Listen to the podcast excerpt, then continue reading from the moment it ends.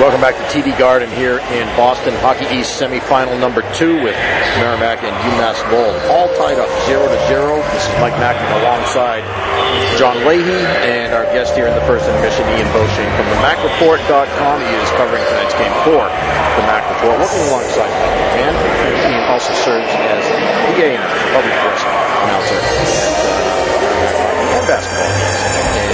Ian, first of all, uh, your take on that first period of play. Merrimack outshoots Lowell by the count of 9 to 3, but not able to get any goals on the board. Regardless, um, you know, what's the feeling down there in the Merrimack locker room after this first period? Overall, I think if you're Scott Borek, you have to be really, really happy with how your team played. You came out, survived the first six minutes, which I thought were going to be the biggest part of this game. If you were able to come out, get to that first media timeout, you can go to the bench, turn around and say, hey, guys, all right, it's just another hockey game at this point. Now, at this point of the game, it is just another hockey game. Yeah, there are more stakes on the line for everybody else. We know what we know what's on the line here, but at the end of the night, you got 20 minutes down, 40 minutes to go, and we're still looking for the first goal of the night. And then the UMass Lowell side of things, I thought they started strong. They had some chances, um, but a lot of as the period went on, it seemed like Merrimack was able to get in lanes, get get sticks and bodies in lanes, and it was real tough for Lowell not to not only to be able to get lanes. Uh, pucks, getting pucks to the net, but also in, in completing passes in the offensive end. Uh, what's being said down there in the UMass Lowell locker room? Again, same thing. I, th- I think they got to just stick with the same message that Coach Bazin's brought into the locker room for them on that side of things. I mean, they came out, they controlled play, they pushed the tempo and the manner that they wanted to play. They're, they they want to play similar like Merrimack, so it, both styles match up well against each other here tonight. Both teams want to get the puck in behind the goal line, bottom of the circle. They want to ro- cycle guys through, and they want to win board battles in the greasy areas. And this time of the year, playoff hockey, that's where you got to go to win your games. I thought the boost for UMass Lowell, I think, really came from getting Zach Kaiser back in the lineup, the senior from Orangeville, Ontario. I mean, 29 games played so far this year. He's missed the last six uh, with an injury, six or seven with an injury. So getting him back in the lineup is certainly a boost, at the very least, in the locker room, and, and that's another someone else that's been there, someone else that's been here in this building. I mean, they were here last year alone. You know, we turn the calendar back to 2022, and they're here taking on UMass Amherst. Same thing, same weekend. So this is a program that knows how to win. It's a program in Merrimack on the opposite side of things that's trying to put their foot through the door and say, hey, look, this isn't just some blip on the radar. We're here to play our kind of game. And, you know, I, I thought as the period went along, Merrimack definitely started to play their game. Uh, who has jumped out at you in terms of uh, Merrimack? Which lines do you think have looked the best? What players have uh, really ju- jumped out at you uh, in the first period? I guess for both teams, really, for both Merrimack and UMass Lowell.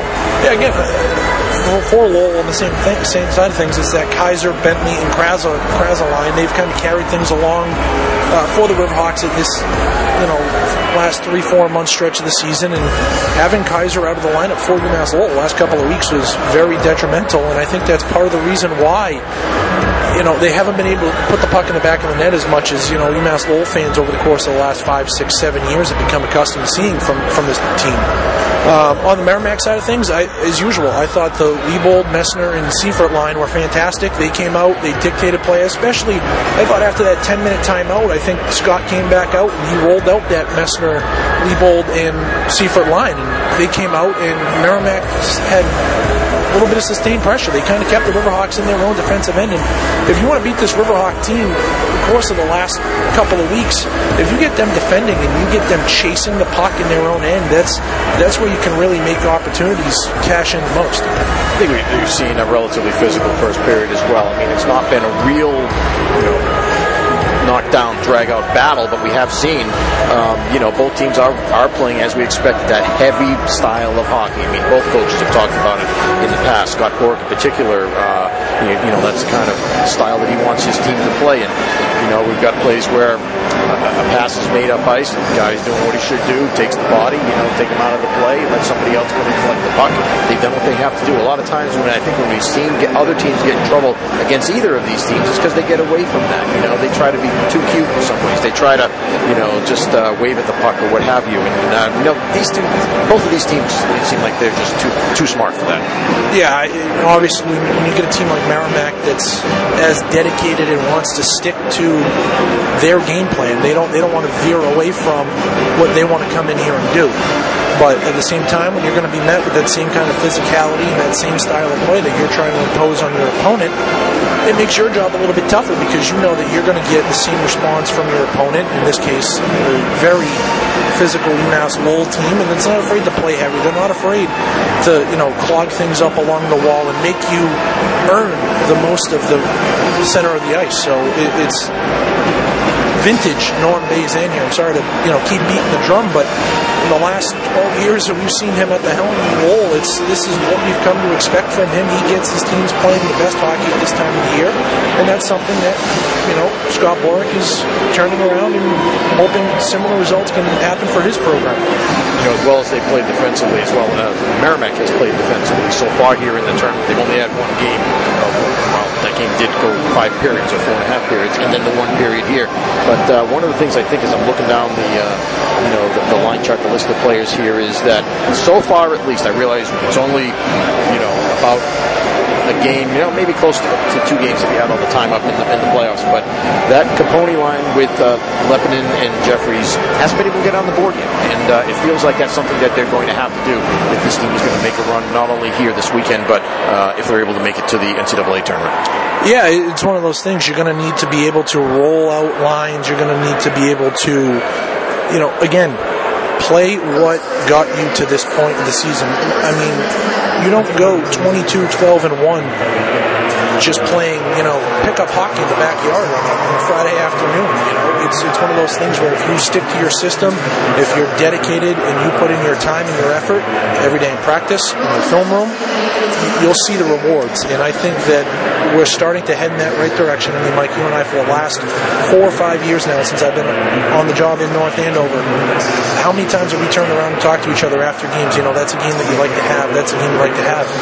How many times this year do we turn around and talk to each other? That's one the last couple of years you maybe don't get. The trend is heading in a positive direction, and I like the way that it's going. Yeah, and the other thing I think too, as we get ready for the start of the second period here, is that this team doesn't want to. Whatever happens in this game, I don't. I, I, think that they have enough experience and enough guys, upperclassmen, you know, guys who have played an awful lot of hockey that they don't want to be walking away from this one saying what if, you know. So that's something where I think we'll see, you know, what what happens. What do you have to do? Obviously, played a pretty good first period, but it wasn't good enough that you're still in a 0-0 tie. So we'll see what they come out with here in the uh, in the second period. Do have to take a, a break here, Ian, but we certainly appreciate your time here. Uh, good to talk to you. Maybe we'll let you go before uh, before we let you go uh, quickly. Um, second period, what do you look for here from each team?